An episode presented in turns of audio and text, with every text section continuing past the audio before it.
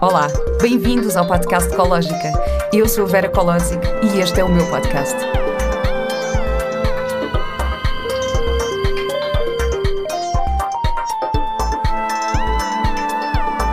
Com o apoio da Pivita. Bem-vindos a mais um episódio do podcast Ecológica. A minha convidada de hoje é a Kátia Pereira. Kátia Pereira é, para além de psicóloga, certificada em coaching, facilitadora sénior de parentalidade consciente e master practitioner em programação neurolinguística. Ao longo da sua carreira profissional, já abraçou diferentes projetos que têm uma base comum: a criação de relações mais saudáveis e conscientes entre as partes. Olá, Kátia. Olá, Vera. Obrigada por estares aqui hoje. Obrigada pelo teu convite. Nós conhecemos na formação de hum, de coaching, de fundamentos do coaching da Life Training, uhum. com o uhum. Pedro Vieira, que foi incrível. Foram assim uns dias muito mágicos e tu fazes parte da equipa da Life Training já já há uns anos, portanto estás muito é dentro destes temas. É verdade, já e, desde 2016. E como é que é para vocês? Eu, eu como aluna, Sim. vá, aquilo foi assim super transformador e super mágico. Uhum. Para vocês que estão do outro lado, Uh, como é que é?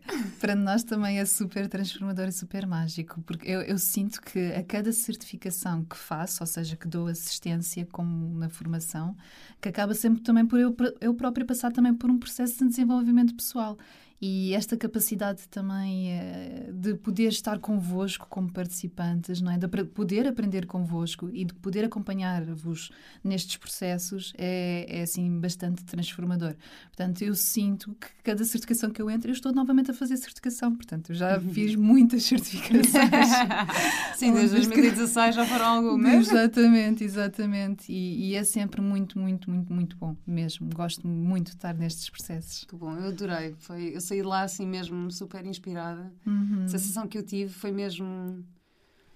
Para já eu achei incrível haver tantas pessoas diferentes e de áreas tão diferentes e de idades diferentes e toda a gente com interesse em comum, que é o desenvolvimento pessoal, a, a influência nos outros, a influência positiva nos outros. Uhum. Um, mudarem um bocadinho o seu meio para depois mudarem o mundo. Aquilo, para mim foi tipo espetacular, que bom fazer uhum. parte deste movimento, Sim, sabes? Tal e, e qual. E foi muito agir, porque tinhas lá, tinhas, tinhas uma miúda de 25 anos, depois tinhas Sim. pessoas muito mais velhas, Sim. tinhas tudo. Pessoas das empresas. Pessoas das empresas, pessoas professores, áreas, exatamente. Pessoas, foi, foi assim, é. foi incrível mesmo. É. Há muita diversidade e a sensação que eu tenho é que muitas vezes entramos nesta bolha, não é? Em que, como tu dizes, estamos todos lá com o mesmo propósito, não é? Uhum. De aprender, de autodesenvolvimento e, e, acabamos todos por ver que, eh, mesmo nesta diversidade, somos todos muito, muito iguais, não é? E todos com um sentido de, ok, deixa-me cá descobrir mais coisas sobre mim, não é? Para poder também uhum. estar em melhor conexão comigo e também em melhor conexão com os outros. Uhum. Portanto, ainda bem que gostaste. Foi maravilhoso. Bom, tu interessas-te uh, por temas da, da vinculação com uhum. famílias, casais, jovens e crianças. Uhum. Quando e como é que começou este teu interesse por estes temas? Olha, eu, como venho de licenciatura de Psicologia, uh, eu fui desenvolvendo muito esse, esse conhecimento, vá, digamos assim, e aquilo que normalmente mais me move é o poder também olhar para os meus temas individuais uhum. como pessoa e perceber que a área do vínculo sempre foi um tema que mexeu muito comigo porque a dado momento eu comecei a sentir que tinha muitos desafios ao nível dos relacionamentos, sejam eles uh, relacionamentos afetivos, relacionamentos profissionais, em amizade, na família principalmente, e comecei a interessar-me do género, ok, como é que eu consigo não é, criar esta ligação comigo, com base em todos os cursos que eu fui fazendo e todas as formações, e também tendo esta experiência no dia a dia. E começou a nascer aí. Eu lembro-me que. Hum, eu comecei lá muito tempo atrás a entrar uh, mais nesta conexão comigo mesma, quer através de, de, práticas de meditação, ou através do yoga, ou através até da, da, própria mudança de alimentação. E sei que houve um momento em particular que eu senti, ok, não, eu quero entrar mesmo dentro da área do vínculo. Foi para aí em 2013. Uh, eh, eu comecei a sentir que, ok, eu preciso sentir como é que eu estou mais segura na relação com os outros, como é que eu posso confiar, porque eu tinha muito esta coisa de que eu não consigo confiar no outro, Uh, e depois também tinha muito medo de perder também o outro. Ou seja, às vezes, imagina, sentia que não me conseguia vincular o suficiente porque aquela pessoa, a dado momento, ou podia sair da minha vida, quer por uma morte, quer por uh, não, já não estar disponível, etc. Então começou aí o bichinho. Então cada formação que eu fui fazendo, eu fazia sempre por mim. Eu, eu dizia sempre, eu vou fazer esta formação, mas vou fazer por mim. Uhum.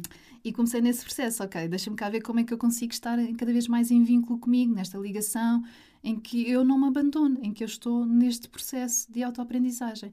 E começou a nascer, a nascer aí esse interesse, sabes? E, e, com base nisso, depois comecei também a manifestá-lo para fora, não é? Neste, na, no meu trabalho, não é? Como psicóloga e como, como coach, também a querer ajudar os outros a também a criar esses, essas ligações com, com os próprios e também com quem está à sua volta.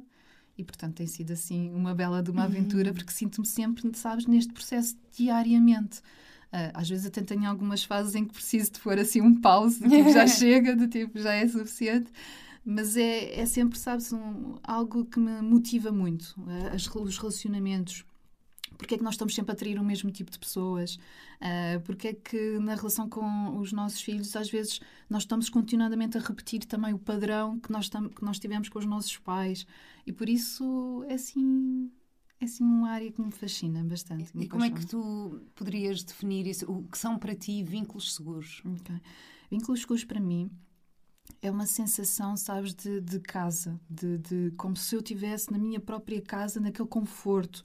E às vezes é aquela sensação. Eu tenho assim imagens muito muito bonitas da minha infância, como por exemplo a, a imagem do Natal, daquela sensação de Natal, de luzes, de árvore, de lareira. E quando eu penso nessa imagem, isso dá uma sensação mesmo de quentinha, tipo de casa, de conforto, de segurança.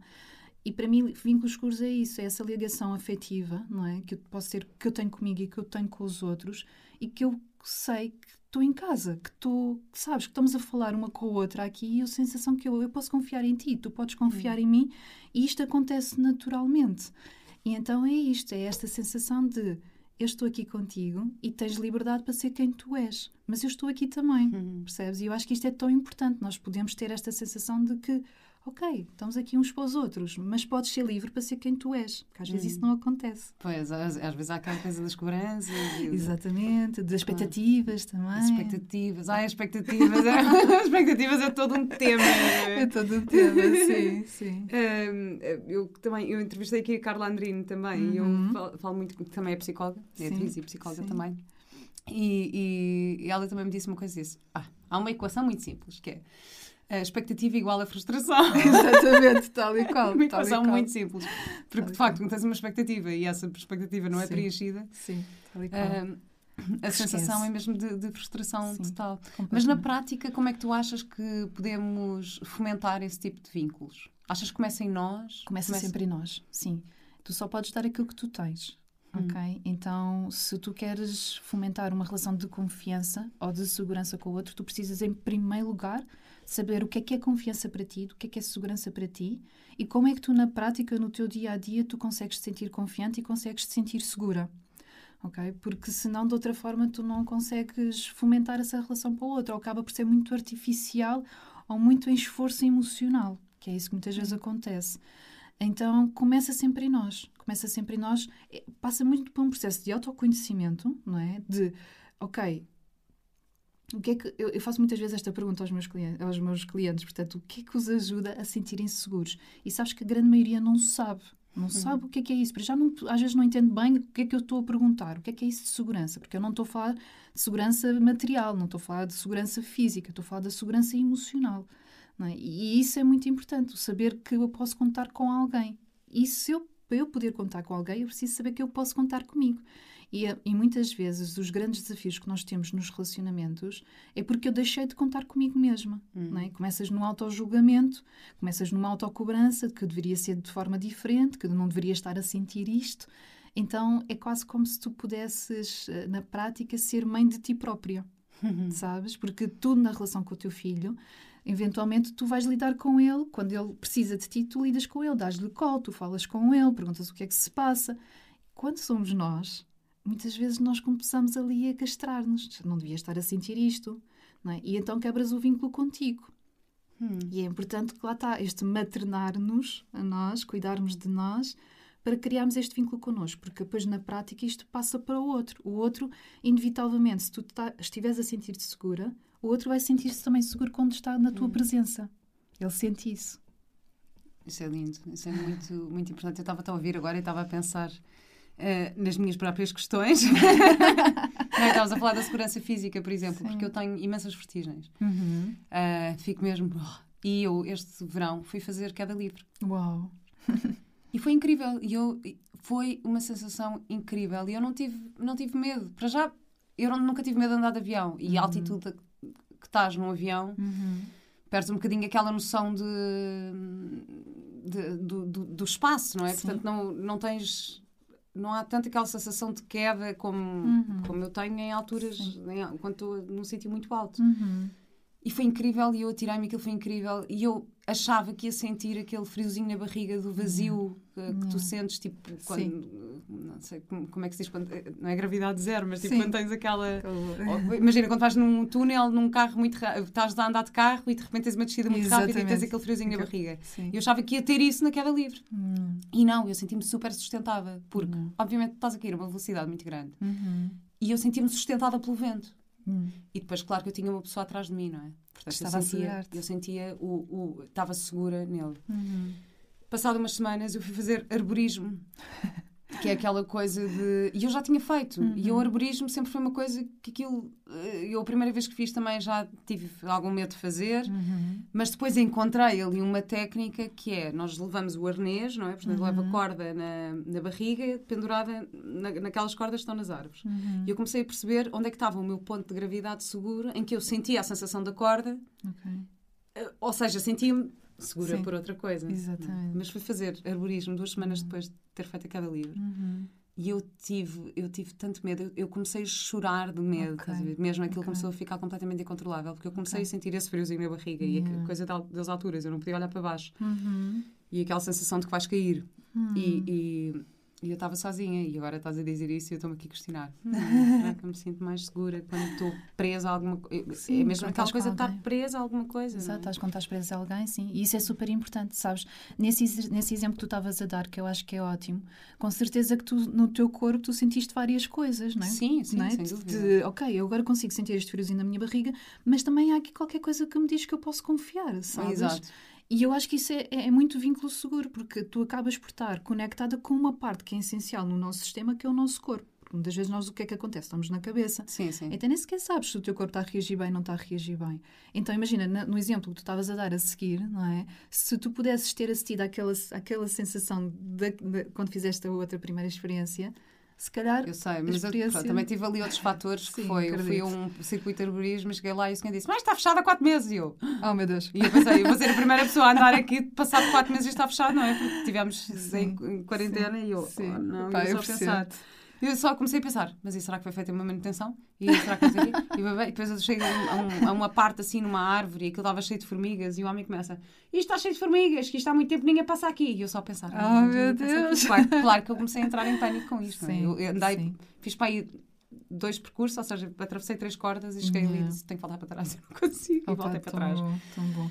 Mas são uh, estas experiências que te permitem também diferenciar o que é que é segurança para ti e o que é que não é segurança para ti. Pois, pois. Percebes? Exato, e naquele, é naquele momento tu podes dizer: olha, se calhar nestas condições, eu se calhar prefiro não fazer. Ou então eu, para eu fazer, eu preciso disto, disto e disto e disto. Agora imagina o que é que é tu aplicares isso no teu dia a dia e na tua vida. A capacidade de tu saberes o que é que tu queres, o que é que tu gostas, como é que me sinto segura, poderes comunicar isso ao outro, não é? Uhum. Que é isto que muitas vezes nos falha, não saber o que é que nós queremos, o que é que nós gostamos e lá está, aquilo de comunicar ao outro. Porque às vezes estamos sempre naquela, ah, ele vai adivinhar. E depois há formas e formas de comunicar, não é? Mas isso, isso, isso, é outro tema, isso é todo outro tema. Também eu, ter, eu queria ver se convidava alguém para falar sobre uh, comunicação não violenta, que Sim. também é outro tema que me anda a interessar. Porque nós às vezes queremos dizer uma coisa, Sim. só que a forma como verbalizamos não é a mais, a mais correta. Tal e qual, porque vem muitas vezes de um lugar que tu estás super insegura, super Exato. sobre ameaça, super desconfortável e não estás num lugar de segurança. Por isso é que às vezes esperar, sabes? Uhum. O, o, dar um tempo também, o, o conseguires encontrar um, um, o teu centro novamente e depois aí sim, ok, agora já sei o que é que eu quero comunicar. Não é? E Exato. vou comunicar muito mais. Lembras-te, clareza. Não é? Sim, e lembras-te na certificação falamos disto, não é? Mais como base na descrição, naquilo que eu estou a ver ao nível de cada canal de comunicação, no verbal, uhum. né, do tom de voz e não verbal, do que propriamente entrar numa avaliação e num julgamento, uhum. não é? de que ele está ou ela está a fazer isto e isto, numa interpretação, não é? E numa interpretação nossa, exatamente, que só leva depois para caminhos que não que não interessam. Exato. e agora, falando nisto e falando dos me nos medos, um, quais são os maiores medos que nos impedem de ter vínculos seguros? Olha, eu, no meu, assim, olhando e também daquilo que dos clientes também que me chegam e também por base na minha experiência, o medo de perder o outro, o medo de sermos magoados, o medo de sermos rejeitados, não é? Muitas vezes são assim os medos e também de abandono são assim os medos que normalmente estão mais à tona, sabes? Uh, e esses normalmente são aqueles que nos levam para um lugar de muita insegurança, porque o medo enquanto emoção, ele é muito necessário para tu uhum. conseguires diferenciar o que é que é seguro do que é que é inseguro. Só que quando tu começas a ser domada por esse medo, acabas por deixar de sentir-te e deixas de estar em vínculo. Ou estás em medo ou estás em vínculo. Uhum. Então é interessante não é, compreendermos qual é que é a origem deste medo, não é? De onde é que ele vem? Porque, por exemplo, imagina, o meu medo de perder o outro, eu sei de onde é que ele vem. Eu lembro-me ter tido uma experiência quando era pequenina, com 5 anos, em que houve uma pessoa que morreu, assim, na zona onde eu vivia, e eu lembro perfeitamente de dizer à minha mãe, olha, eu não quero, eu não quero que a minha avó morra, porque eu tinha uma ligação, e tenho uma ligação muito forte com a minha avó, é assim, tipo um grande pilar na minha vida. E aquilo mexeu muito comigo. E eu lembro perfeitamente quando eu, aos meus 16 anos, eu tive uma situação também em casa em que eu ia perdendo a minha família com num incêndio, ou seja, esse medo, não é, de perder o outro, principalmente quem nós amamos, ficou muito presente em mim, no meu corpo e portanto eu, é algo que eu vou trabalhando também enquanto enquanto também cliente, porque acho que todo um bom psicólogo deve ser também uhum. fazer este próprio trabalho e um coach também, uhum. obviamente, e vou acompanhando e percebendo, ok, eu posso continuar a vincular às pessoas que eu mais amo e sabendo que essa perda é algo que é natural, não é? E que, que acontece, que há muitas coisas que nós não conseguimos controlar. E então isso dá-me alguma segurança também, entendes? E como é que se resolvem esses medos, então? Olha, eu, eu como tenho vindo a, a especializar-me também na questão dos traumas não é? e da área do trauma, e tem sido assim uma formação para mim que, sabes, que eu resisti muito no início, porque eu achei, não, não isso é, deve ser muito intenso, muito pesado, eu não quero nada disso, mas tem, para mim tem sido uma descoberta, perceber que há situações que são mesmo traumáticas e que ficam alojadas no nosso sistema nervoso ao ponto que é necessário fazer algum trabalho ao nível de psicoterapia, nomeadamente corporal, para ajudar as pessoas a, novamente a completar essas respostas. Tu fazes Entendes? psicoterapia corporal? Sim, a parte da experiência somática acaba, é uma psicoterapia ah, corporal, pois. não é? Porque é muito através da exploração sensorial e de ajudar o corpo a voltar a completar aquelas respostas que são incompletas. Porque estás aqui a falar de medos que são muito estão nas camadas mais profundas da nossa psique, uhum. da nossa mente, e que muitas vezes, através de uma terapia mais conversacional, tu não consegues alcançar, porque o teu corpo registou. Não, não está envolvido. Exatamente, não está envolvido e ficou fixado naquela experiência. Entendes? Ou seja, a resposta está lá ainda. Hum. Então é preciso acedê-la de outra forma. E muitas vezes é muito através de, ok, o que é que no corpo ajuda a pessoa a sentir-se segura e que ela consegue identificar e como é que ela consegue depois, com base nessas memórias, sentir também, ok, que respostas é que não ficaram completas e ajudar o corpo a encontrar novamente um equilíbrio para que ele se sinta outra vez que, ok, eu estou em segurança. Uhum. Entendes? Uhum. Uh, isto nos medos mais profundos, não é? Se eu vir, por exemplo, imagina o caso de, uma, de mães que vêm ter comigo e que têm muito medo uh, que os filhos. que aconteça alguma coisa aos filhos, não é? Que, ah, isso e, temos todas. Temos desculpa. todas. Mas há umas mães que têm mais, ainda mais sim, este sim. medo. E é interessante perceber isto, não é? Porque é que há mais exacerbado este medo em algumas mães do que em outras. Isto muitas vezes está ligado à nossa própria história. E na forma como eu trabalho, eu levo as mães muito para remeter, ok, mas em que forma é que esse medo se manifesta já em si? Não é? Hum. Não, não, é só relativamente ao filho, não é? De que aconteça-lhe alguma coisa de mal, mas com certeza, relativamente assim, algum, também tem esse medo de que alguma coisa possa aconte acontecer de mal consigo. Eu tenho mais, eu tenho mais que partilham isso, não é? Tenho medo que me aconteça alguma coisa e depois o meu filho fique não é? sozinho ou fique não é? sem, sem a mãe. E por isso é tão importante isto, que é o que é que, lá está, mais uma vez, o que é que me traz segurança para que eu possa também transmitir essa segurança Claro. ao meu filho. Porque senão estou muitas vezes a agir, em termos de comportamento, com base nesse medo. Não é? Que eu tenho medo que aconteça-lhe alguma coisa, então eu estou constantemente a dizer: olha, tem cuidado, não faças isto.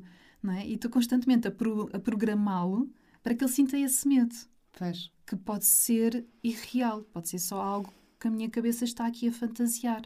ok? Então é mais importante dizer: ok, como é que eu ajudo a criança a ter segurança? Isso é como aquela história dos pais. Ah, não, há uma visita de estudo. Não, não vou deixar porque eu tenho medo que lhe aconteça alguma coisa. E depois a Exatamente. criança em casa cai na banheira e, e magoa-se. É- Tal e qual, tal e qual, tal e qual. Nós não É horrível conseguimos protegê-los Claro. totalmente, não é? Tu sabes, na tua experiência, com certeza, vês que há momentos em Sei, que tu mas é, sentes... é um processo. Eu ouvi há pouco tempo um episódio do podcast do Jorge Coutinho, o Be Legendary, e que Uhum. ele, ele perdeu a filha, não é? Como Uhum. muita gente sabe. Sim.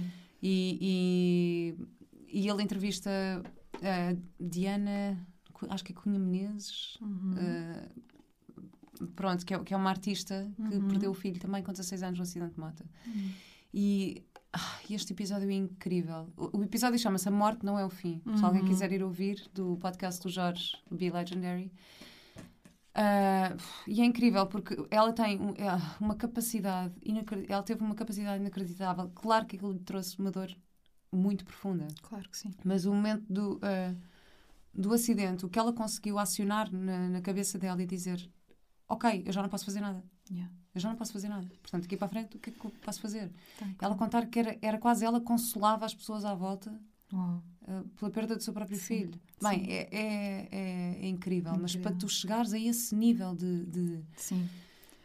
De tranquilidade e autoconhecimento e- Uhum. e é, é mesmo admirável. achei Eu isso. acho, que, eu acho que a vida também tem mostrado um bocadinho isso, Vera. Sabes que se nós ficarmos connosco, não nos abandonarmos, Uhum. principalmente nesses momentos, nós conseguimos alcançar eh, as nossas profundezas, digamos assim, com muito maior segurança. Hum. Que é isso que eu digo também, que é eu, eu não posso entrar num processo com alguém super catártico, não é? Do tipo, ah, conte-me lá a sua grande história da sua vida e começa a reviver os momentos todos do acidente. Não, porque se a pessoa não está segura naquele momento para, para em si, no seu corpo, para contar-me e para falar sobre isso, eu só posso ainda estar mais a retraumatizar a pessoa, entendes? Então é super importante, lá está, este, este ir lá às nossas profundezas, mas com, com muita segurança, tal como tu, quando tu depois, não é, que tu estavas a dizer da tua experiência, não é? Tens que usar aqueles materiais todos para poderes saltar de um avião, não vais saltar de um avião sem, sem nada. Ai, não, não, isso não vou.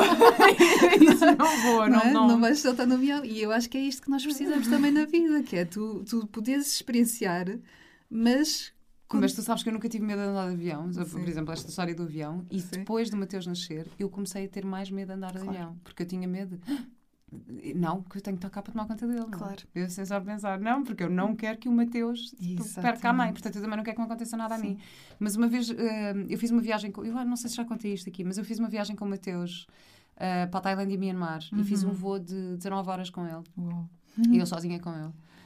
E cheguei lá e fui ter com um casal de amigos com um filho da mesma idade. Ahm, e cheguei, não sei o que, na boa, e, e era a Joana e o Diogo, e o Diogo diz-me assim: oh, Vera, mas tu, tu, tu vieste sozinha com ele, tipo, tu não tiveste medo que te acontecesse alguma coisa? E eu.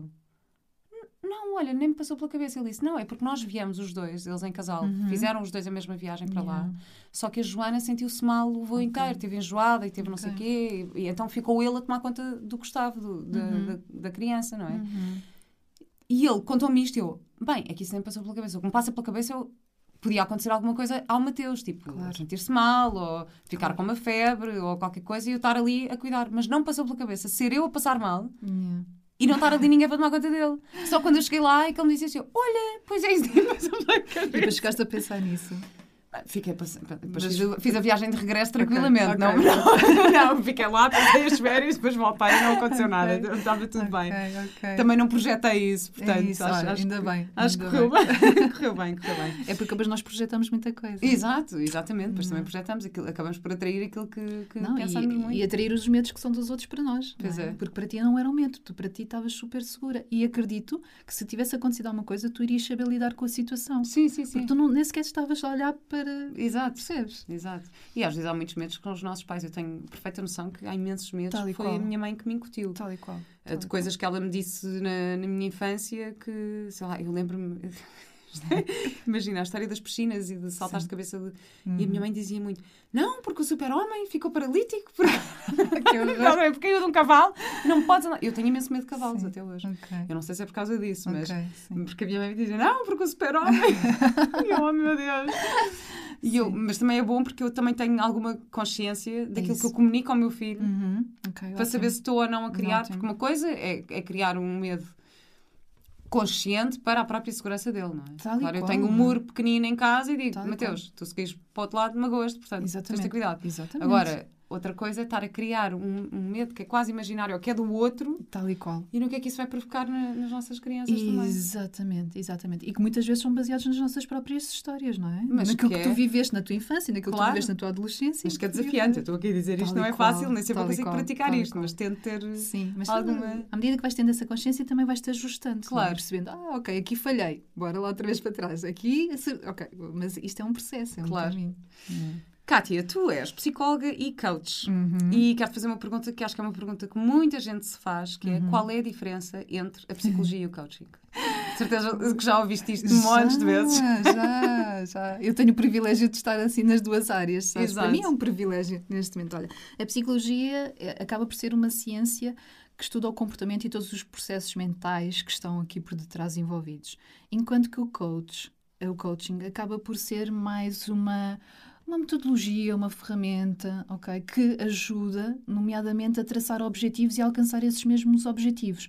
Assim, a grande diferença é que a psicologia acaba por tratar muito a questão da doença mental, não é? E o coaching não tem essa, essa vertente, ok? Não tem de todo, não, não entra nessa vertente, até porque nos primeiros inícios de- de- desta área do coaching era muito uma questão do treinador, não é? O treinador que ajuda a pessoa a ir de onde está para onde ela quer ir, é? E com base nesses objetivos. A par disso, assim, a grande diferença também tem a ver também com os tempos de formação, que são completamente também distintos, embora haja escolas de coaching que tenham formações bastante com bastantes horas e com assim um nível de, de, de supervisão também hum, eh, exigida também. é? Tu, para seres psicólogo, tens que ter uma licenciatura. Hoje em dia, tens de ter licenciatura, tens de ter um mestrado, tens que estar escrito na ordem dos psicólogos. O teu estágio. Tens que fazer um estágio, exatamente, tens que fazer, uma- tens que fazer os relatórios, portanto, há assim uma, uma série de procedimentos. No entanto, existem coisas muito comuns também. Imagina, as áreas de atuação são muito idênticas, tirando a parte da doença mental, não é? Mas tu, tu tens tanto a área da vida, a área do desporto, a área das organizações, não é? Portanto, Mas às vezes confunde-se um bocadinho, não é? A área da saúde um mental. ah, quer dizer, eu imagino que um bom, um bom coach que chega ali um Uhum. momento e que diz: Olha, se calhar isto não é para mim, porque Sim. é mais, mais profundo Sim. que isso e talvez devas procurar um psicólogo, um psiquiatra ou sim, alguém mais especializado. certo. Ah, mas também há muita gente que se calhar pode achar, ai não, não, eu tenho uma doença mental e se calhar um, um coach já podia ajudar, não é? Portanto, Sim. isto é tudo. Sim. Eu tenho sempre esta comparação do coach com, na minha área com os humoristas. não, a sério, A porquê? sério? Porque eu. Ok, eu trabalho como atriz há, há, há muitos anos Uhum. e durante muito tempo eu não, eu não dizia eu sou atriz, eu dizia ah, eu sou aprendiz e gostava-me Ok. um bocadinho dizer. E depois começou a aparecer, começaram a aparecer os humoristas. Eu Assim, pá, mas é que a partir de que momento que uma pessoa tem lata de dizer epá, tenho imensa graça e sou humorista? Isto fazia-me confusão. É, ok. E agora no coaching acontece um bocadinho isto. qualquer- quase qualquer pessoa pode dizer eu sou coach, não é? Sim, sim, E sim. acho que isso também é, aqui, é uma razão que cria aqui um bocadinho de preconceito. Sim, cria, cria bastante preconceito, cria aqui muitas, muitos conflitos também, não é? E própria, a- a- o próprio, os próprios psicólogos e a própria ordem vêm e manifesta-se nesse sentido. Eu entendo perfeitamente também esse lado. Ah, porque de facto estar a trabalhar com pessoas, Vera, e tu mesmo como atriz também trabalhas com pessoas, não é? Sim. Mas estar a trabalhar com pessoas e, com, e, e- e até te posso dizer, esta semana, por exemplo, foi uma semana extremamente intensa para mim. Com pessoas com muitos ataques de pânicos, com muitas ansiedades, com muitas depressões. Portanto, são temas que são muito sensíveis e que precisamos nós, que estamos aqui neste atendimento, estar muito bem preparados para isso. E para isso precisamos de também saber os nossos limites. Quando nós fazemos uma certificação em coaching, e isto é uma recomendação que eu faço, não se deve terminar por aí o nosso processo, não é? Ou seja, isso é só o início do início. E na, e na certificação que tu tiveste, isto foi muito bem alertado. Não é? Isto é o início do início de todo um longo caminho que existe aqui pela frente. Não é? E nós mesmo, como psicólogos, quando fazemos uma licenciatura, nós também precisamos de continuar esta formação. Então, é importante perceber onde é que nós estamos a atuar, onde é que nós queremos atuar e até onde é que nós podemos ir. Porque podemos eventualmente, às vezes, não é? sem querer estragar alguém, entre aspas, não é? E, e estes limites são super tenos. Mesmo como psicóloga, eu posso te dizer que às vezes chegam casos que eu sinto que não são para mim. E nessa situação eu recomendo e passo para outros colegas.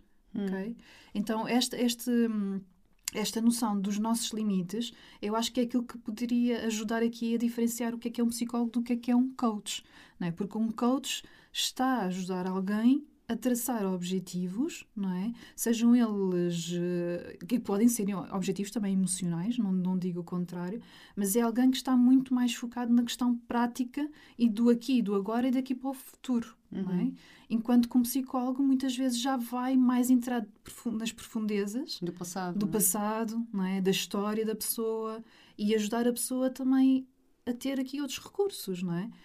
E a verdade é assim, na, na, na psicologia diz-se que a grande diferença também tem a ver com o facto de nós fazermos avaliações, não é? ou seja, usamos assim uma série de instrumentos que permitem fazer essas avaliações e esses diagnósticos, coisa que um coach não consegue ou não, não consegue fazer se só tiver essa, essa formação de coaching, hum. não é?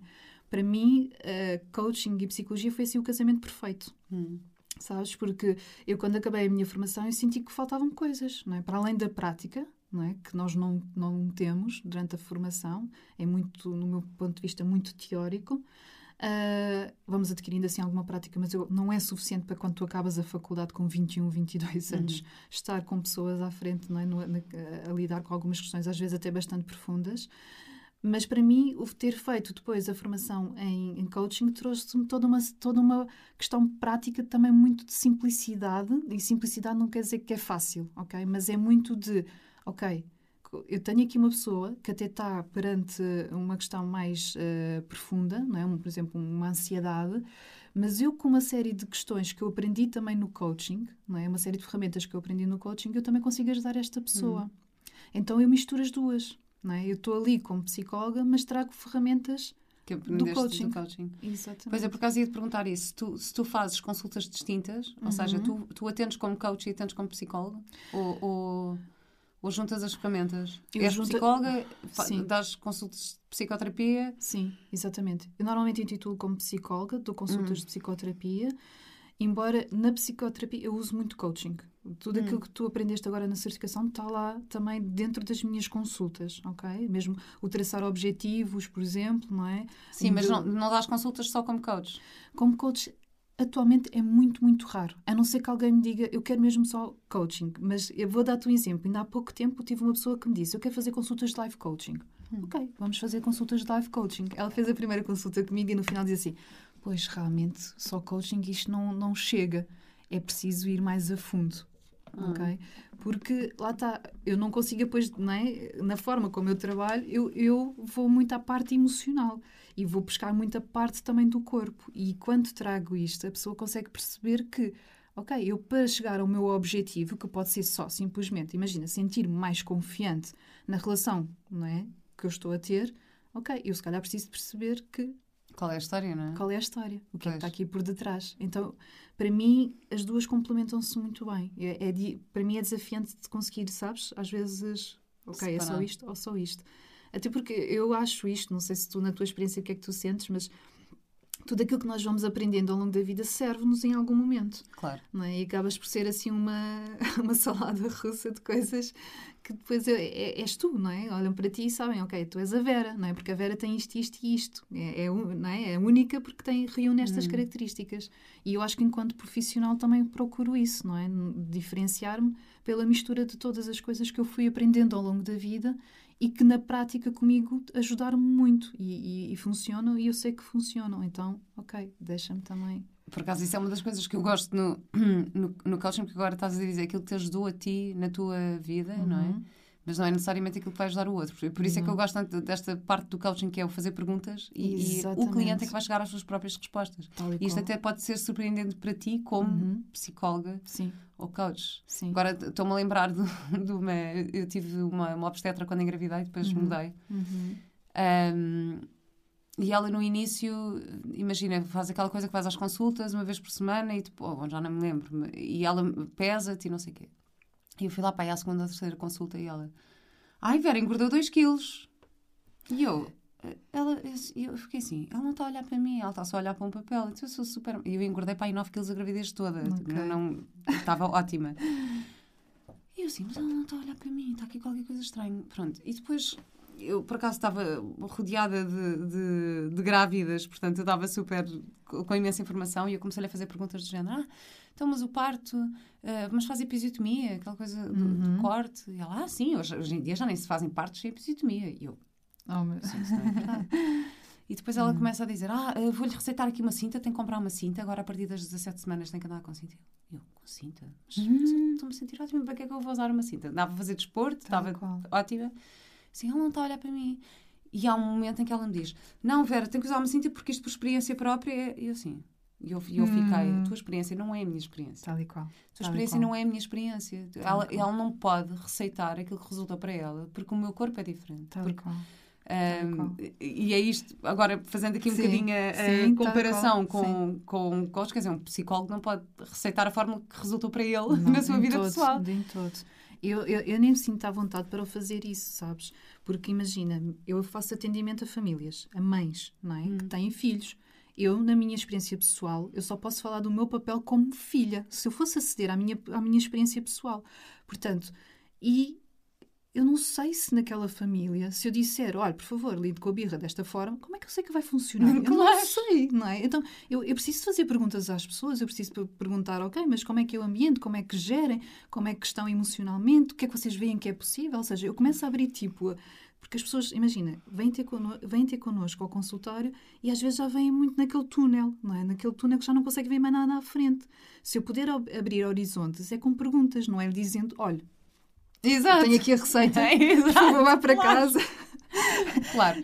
Então, quando for a birra, passado quanto 5 minutos e depois. Exato, eh, respiro uma três palmada. vezes. Se não der a palmada daqui. a- Tal e qual, tal e qual, sabes? Eu acho que é, se eu puder aprender comigo mesma, nos meus próprios processos, eu sinto mais segura também para poder explorar com os outros. Claro. Mas não vou, de forma alguma, poder dizer, oh, por favor, faça lá isto. é? Claro. Há pessoas que me perguntam, sabes? Há, há, há pessoas que vêm ter connosco com essa necessidade. E eu acho que quer como psicóloga, como coach. Sim, sim, sim. Com essa coisa de, olha, por favor, resolva-me isto. Resolve este problema.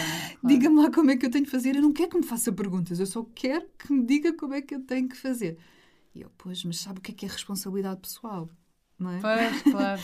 Porque se eu for a dizer, a pessoa para já não queria compromisso, sabes? Pois, claro. muitas vezes entre consultas. Não, não, eu- isso, depois é, é- isso é mesmo uma responsabilidade pessoal, porque Sim. se for um psicólogo a dar um conselho e a pessoa Sim. fizer e depois não resulta, vai dizer: Yeah. Ah, pois, mas foi, o, foi Pronto. você que disse, não fui eu. Exatamente, exatamente. E a pessoa Eh, não assume esse compromisso. Claro. Imagina, eu às vezes entre consultas eu digo às pessoas: olha, eh, o que é que acha que é interessante fazer aqui durante este processo, até para continuar aquilo que nós começamos aqui na consulta? E a pessoa diz: ah, vou fazer isto, isto. Imagina se fosse eu a dizer, não é? Às vezes eu digo, porque sai da consulta, mas se for eu a dizer, a pessoa não cria esse compromisso, não é? Não Claro. cria essa, essa, esse vínculo, vá, digamos assim. E o que é que tu achas que distingue um Hum. bom coach de um mau coach? Eu sei que esta pergunta é Oh. difícil. Quem está a ouvir? Opa! Olha, eu acho que isto vai, se calhar, no seguimento daquilo que nós estamos a falar. Se for alguém que começa a entrar muito num beat-titing, das Beat-titing é uma expressão do Pedro Vieira que é espetacular. no mando não é? no ah, eu acho que tu devias fazer isto, não é? Isso para mim já está ali numa fase que esta coisa, sabes, de eu vejo alguns coaches a fazerem isto, esta coisa de eu acho que tu devias fazer isto e devias fazer isto, isto e isto. Não, deixa-te lá disso. Quebra logo ali a conexão, sabes? Se não há conexão, a pessoa yeah, não vai fazer nada, esquece. Portanto, o não estar a olhar, esse exemplo que tu estavas a dar da tua obstetra é um ótimo exemplo do que é que é mau, não é? que ela nem sequer está a olhar para ti, ela simplesmente está ali a seguir um script e ok, Depois. deixa, não é? E acho que também uma coisa que ajuda também aqui a diferenciar é esta constante auto auto-coaching, não é? Este constante autoquestionamento dos meus próprios processos. Mas isto é difícil. Imagina uma pessoa que me está a ouvir e que diz: pá, vou procurar um coach aqui para uma, uma área da minha vida. Como é que encontra um bom coach? Quer dizer, é a mesma coisa que um bom psicólogo ou uma Sim. psicóloga. Um bom psicólogo para uma Sim. pessoa pode não ser um bom Sim. psicólogo para Sim. outra. Eu também tive, eh, antes de encontrar a minha Uhum. Psicoterapeuta com quem, com, com quem adoro fazer os Uhum. meus processos, tive uma outra que tive lá há algum tempo e aquilo não Hum. não estava a fluir, eu não estava Sim. não estava a chegar a lado nenhum. Não, ah, é normal que isto também aconteça com, Tal com qual. coach, não é? Mas Sim. às vezes é um bocadinho. Porque lá está, aqui entramos naquela questão, e acho que é aqui que também entra o, o preconceito da psicologia perante Sim. o coaching, é que Sim. não há uma uma avaliação, não é? Sim. Ou uma, uma. Uma ordem dos Exato. coaches. Não há uma ordem dos coaches, não há uma regulamentação. Uma regulamentação, uma regulamentação, exatamente, uma Exatamente. certificação que seja. Tal e qual. Ah, Olha, eu, eu- eu procurava muito saber se me conseguiria identificar com essa pessoa e saber o background também dela, sabes? No sentido de, se for só coach, não é? Uhum. Se for só coach, eu iria procurar, ok, o que, que, que é que levou esta pessoa a estar aqui no coaching? Se esta pe- pessoa, inclusive, por exemplo, tiver página não é, nas redes sociais, eu consigo também eu perceber. ia dizer isso agora, Não é? que isso na verdade é uma ajuda, tu percebes logo a Muito, linha. Muito, muito. Portanto, muito. há vários, há vários coaches no, no- no Instagram e, e normalmente há- os coaches põem muito frases deles e Exato. insights. Exato, exato. Portanto, dá logo, dá logo para perceber mais ou menos a onda. Tal e qual. Uh, e qual. mas isto é difícil, distinguir um bom coach de um mau coach. Eu estive a ouvir o podcast da Kristen Hassler, que é uma coach americana, não é? Uhum. Ok.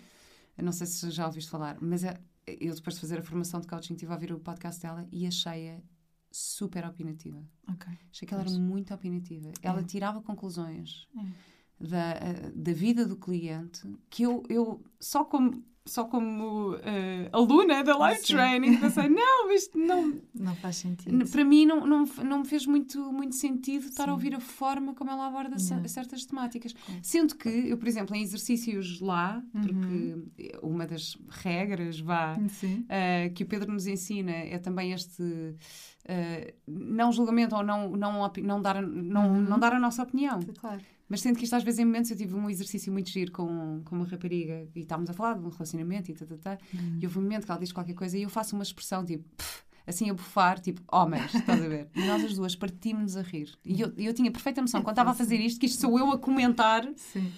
E a dar uma opinião sobre o assunto que ela me está a dar. Mas, mas o, que, é que- o que é que resultou? Resultou numa ligação incrível entre nós. Claro. Porque nós as duas começámos a rir as duas à gargalhada. Uhum. Uh, ficámos super ligadas na, na, na temática e ela sentiu também que eu estava mais dentro do assunto dela por ter feito este, este comentário. Exatamente. Que não é necessariamente meu, saiu-me ali naquele momento, mas também com a consciência de eu sei que isto é a ser um mau coach, mas eu vou fazer.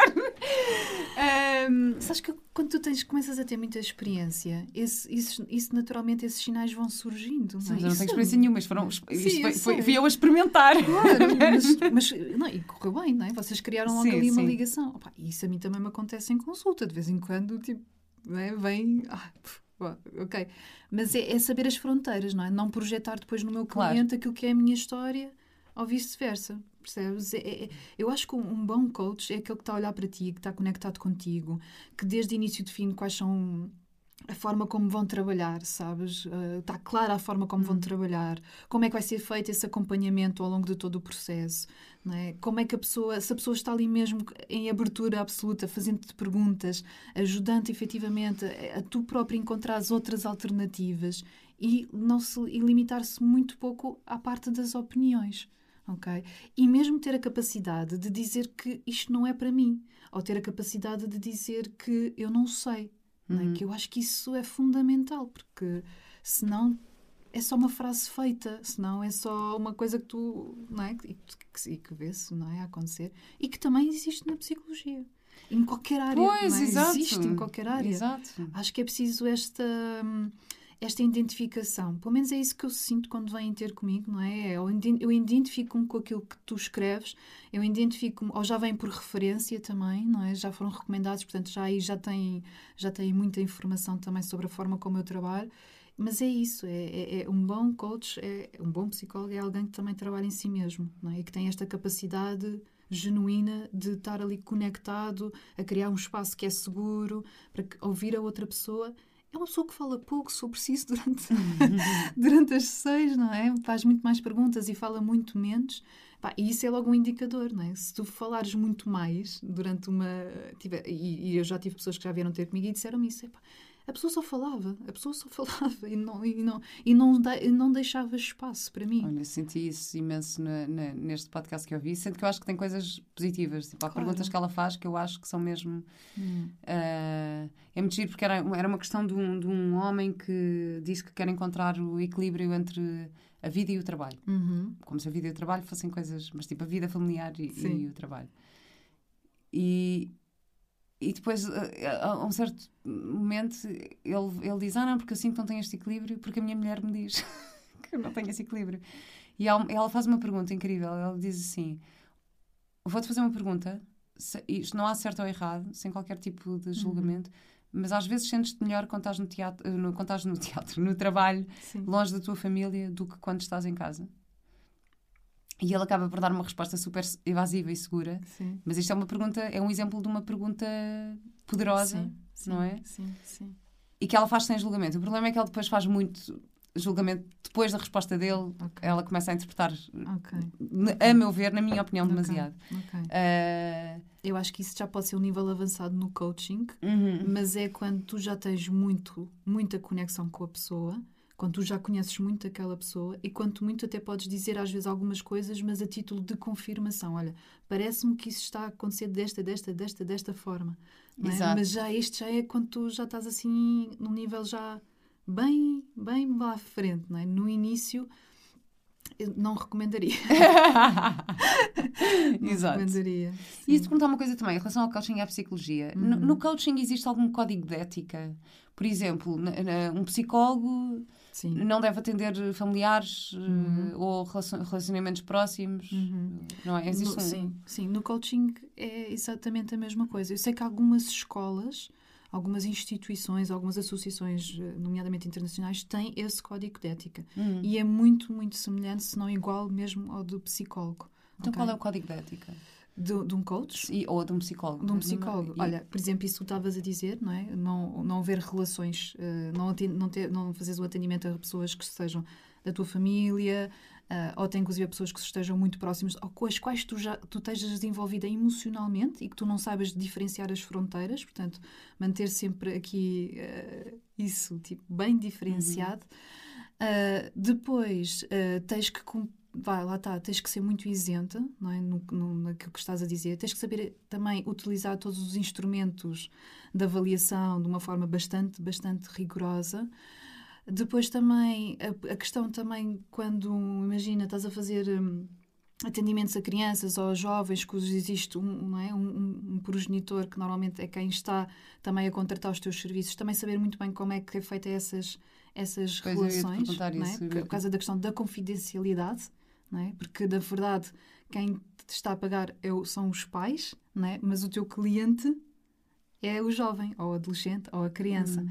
Então, aqui, eu normalmente, quando estou nesse processo, por exemplo, uh, eu combino sempre, não é? Se eu sentir que é necessário partilhar alguma coisa com os pais, a devida autorização, ok? Ou então podemos até fazer isso em conjunto para mim tem que haver uma relação de muita confiança, porque imagina, nomeadamente quando são jovens não é? Eh, e crianças, eles precisam de sentir esta confiança em nós. Então claro. partilham muita coisa connosco que não têm pois, a vontade para claro. partilhar com os pais. Então isso é super importante. É tão importante haver esta clareza, sabes? De hum. quais são os, os términos, aqui os limites de. de imagina, um psicólogo, um coach pode dar uh, consultas formais a um parceiro, por exemplo? Não recomendo. não corre bem, pessoal, lá em casa. Não façam isso.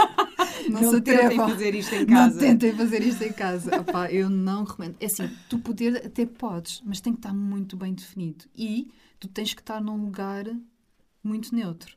Porque é, é difícil, não é? Tens ali aquela pessoa, e eu vejo muito isso, não é? Aquela coisa de eu sei o que, eu sei que é que tu precisas de fazer. Então eu vou-te já dizer, mas hum. não, sabes, é, é, é, muito, muito desafiante. E depois também depende da abertura do outro lado, porque mesmo quando há muita ligação não é, com o companheiro, com o parceiro, eles não podem não estar disponíveis para isso.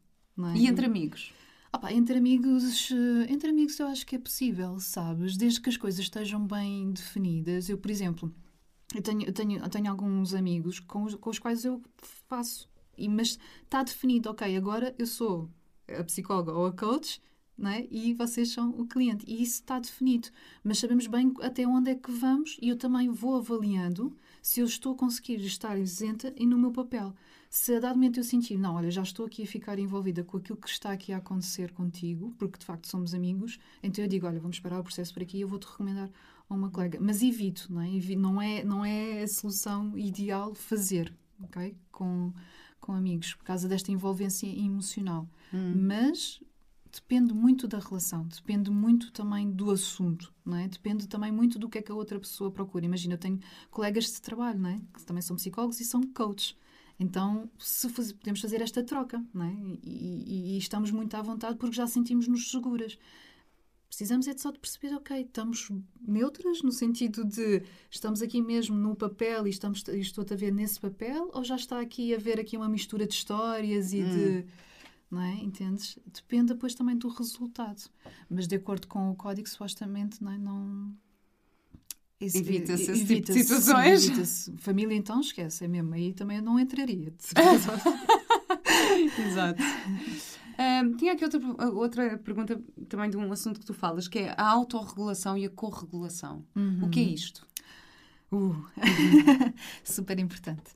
Então, olha, a autorregulação é um mecanismo que nós temos uh, biológico em nós que nos permite alcançar, digamos assim, aquilo que é o nosso equilíbrio, ou seja, é quase, imagina, quando tu tens um episódio na tua vida, uma coisa que acontece no teu dia a dia, hum. e tu sentes-te assim mais, eu vou dizer a, a, palavra ativada, não é? Começas-te a sentir mais mexida, consegues, consegues, percebes que estás a sair um bocadinho do teu equilíbrio, do teu centro, não é? Do hum. tipo, quer seja porque ficas, começas a ficar muito irritada, quer seja começas a ficar muito triste, ou até muito entusiasmada, portanto, mas sentes que estás a sair aqui um bocadinho daquilo que é o teu, teu, teu equilíbrio. A autorregulação é este mecanismo que te ajuda outra vez a voltar a esse equilíbrio. Pá, e que pode ser muito diferenciado. Pode ser simplesmente uma focar na tua respiração. Há pessoas que ajudam novamente a entrar em, em contato com o seu centro. Pode ser simplesmente o tomar consciência de como é que o teu corpo está assentado na cadeira, se tens os pés bem assentos no chão, se estás a sentir, por exemplo, o apoio nas costas.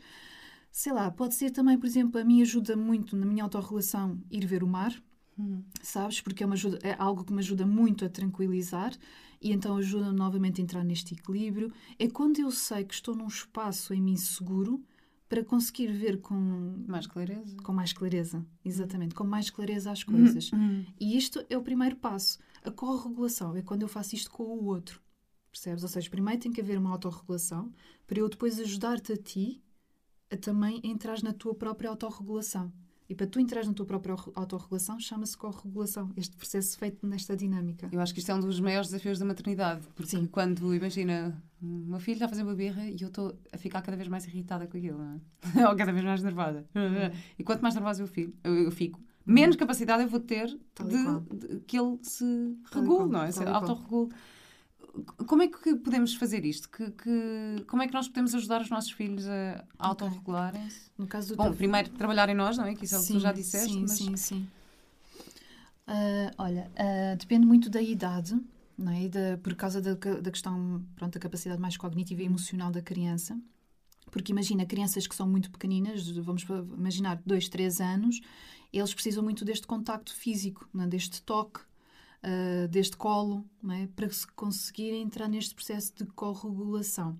Sabendo que há momentos em que a criança não quer este contacto, ok? Então, se ele não quer este, se a criança não quiser este contacto, basta mantermos-nos presentes no mesmo espaço físico a criança e dizer, olha, estou aqui, naquilo que tu precisares, uhum. e tu continuares a fazer o teu processo de autorregulação. Porque se tu ficares mais calma e mais tranquila, ele mais facilmente também começa a ficar mais calmo e mais tranquilo, porque eles sentem muito de nós. É hum. É tipo quase como se fossem sim, não, é esponjas. É, é, pois é, mas é, às vezes é tão óbvio. Às vezes é tão óbvio, porque yeah.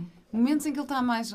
É mesmo, são os momentos em que eu estou com menos paciência, claro. os momentos em que eu estou a pensar claro. noutra coisa. Tal e eu consigo tanto Tal ver isso. Mas eu pergunto isto também. Eu recebi uma mensagem há pouco tempo de uma amiga minha uhum. no Instagram a, a perguntar-me ah, Vera, o teu filho também te batia, o meu agora está numa fase em que uhum. está naquelas birras que bate, não é? Yeah. Que é exatamente isso, que é eu estou a tentar acalmá-lo, com um toque físico e tentar abraçá-lo, não sei o quê, e ele bate, começam... esperneia e, yeah. e, eu disse: Não, é tudo normal, comigo também aconteceu. Só para descansá-la e para descansar quem nos esteja a ouvir e possa estar a passar por isso. Sim, é muito mas, normal. Mas de facto, ou é. seja, ficar no mesmo espaço físico sem insistir no toque, às vezes é Sim, é, uma, é, uma, é, uma, boa solução. é uma boa solução. Outras vezes, imagina, tens no colo e ele começa-te a querer bater, não é? Muitas vezes o parar, o, o, ajudar assim, tipo, suportar o bracinho, não é? Tipo, com muita, com gentileza, mas com uma certa firmeza. Firmeza para ele saber onde é que é a fronteira, sabes? Para ele saber, ok, até aqui vais, dali para trás já não vais. Ou seja, para, para me bateres, isso não. E ajudar a criança a perceber que, ok, o comportamento não é permitido, mas aquilo que tu estás a sentir, eu quero conhecer aquilo que tu estás hum. a sentir e demonstrar interesse naquilo que tu estás a sentir. Pá, e uma coisa que é fundamental, não levar para o lado pessoal. A criança não está a querer agredir com intencionalidade, não é? como se fôssemos entre adultos, não, não, não tem a ver com isso. É mesmo a expressão e a forma que ela encontrou de trazer aquela, aquela raiva, aquela, aquela zanga, e ela não consegue fazer diferente. Quando as crianças estão a bater, não é porque elas queiram bater, elas não estão a conseguir fazer diferente. O sistema delas, neurológico, não está desenvolvido para perceberem que ah, bater não é bom.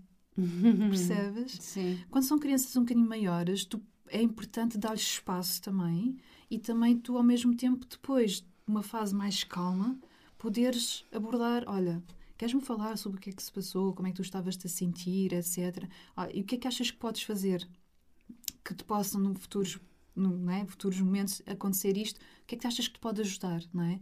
Não é? E, por exemplo, na questão quando é raivas e não sei o quê, ok, tipo, imagina o bater na almofada, o torcer a almofada, o gritar, momento de grito permitido, por exemplo. Quando nós estamos com raiva, nós podemos gritar desde que não seja direcionado para o outro. Percebes? Então, ou seja, criar assim brincadeiras e estratégias com a criança já até momentos em que ela já está mais segura. Não é? Hum. Naquele momento é só, ok, estou aqui para ti. E não vá para o lado pessoal. Sim, não vá para o lado pessoal. Também acho essa muito, muito importante. E às vezes é difícil. Às, às vezes é difícil. Sim, às porque vezes... tu, se tu te imaginas, se tu, se tu não tens consciência das tuas necessidades naquele momento, não é? estás cansada, estás com muito menos tolerância. Então também estás a exigir tanto de ti que tens que dar uma resposta. Eu tive uma que me aconteceu uma vez, mas hoje dia, pai, dois anos e meio, três anos, não sei. Sei que ele me fez uma birra daquelas, tipo, a chorar, a espernear, não sei o quê. E às tantas eu comecei a chorar mais alto que ele. Mas porque eu estava tão desesperada. Não. E eu, Sim. quando começo a chorar mais alto que ele, ele de repente parou e ficou a olhar para mim, assim, ah, hum. E eu estava mesmo desesperada assim, não estou a conseguir, não estou a conseguir lidar com isto. Tu começas numa exigência contigo, eu tenho que resolver isto.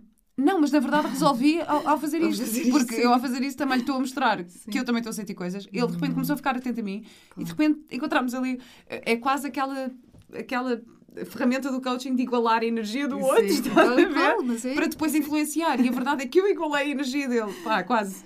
Sem, sem, estava só desesperada. Estás a ver? Começa a chorar, estás a ver? Assim, yeah. tipo, a yeah. chorar ainda mais alto que ele. Yeah. E, e de repente encontrámos ali os dois num sítio e pronto, e ele acalmou-me e riu. Claro que também me acalmei, não é? Mas... E aprender um com o outro, não é? E aprendemos um tu não tens outro. que ter as respostas todas e às vezes nós entramos muito nesse mecanismo, não é? Eu tenho que saber como fazer. Exato. Nós, de facto, temos essa responsabilidade porque temos muito mais maturidade, somos os, os, os crescidos, os adultos, mas às vezes não conseguimos e às vezes até a própria criança já está-nos a dar a resposta, Exato. nós é que não estamos a vê-la. Pois é. Então, pois é. por isso é que é tão importante a autorregulação para eu depois também conseguir ajudar na corregulação do outro. Do outro.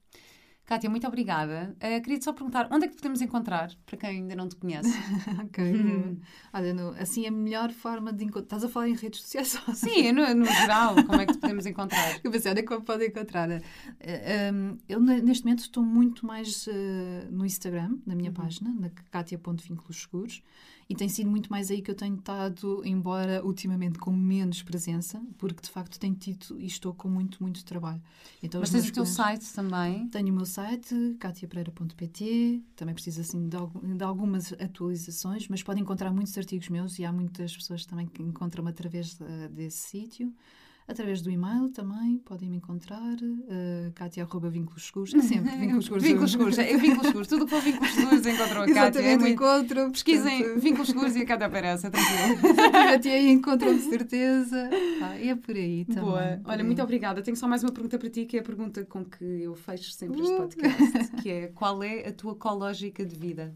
Ecológica. Oh, pá, adoro! oh, pá, eu assim, quando tu agora disseste, eu pensei, ecológica de vida.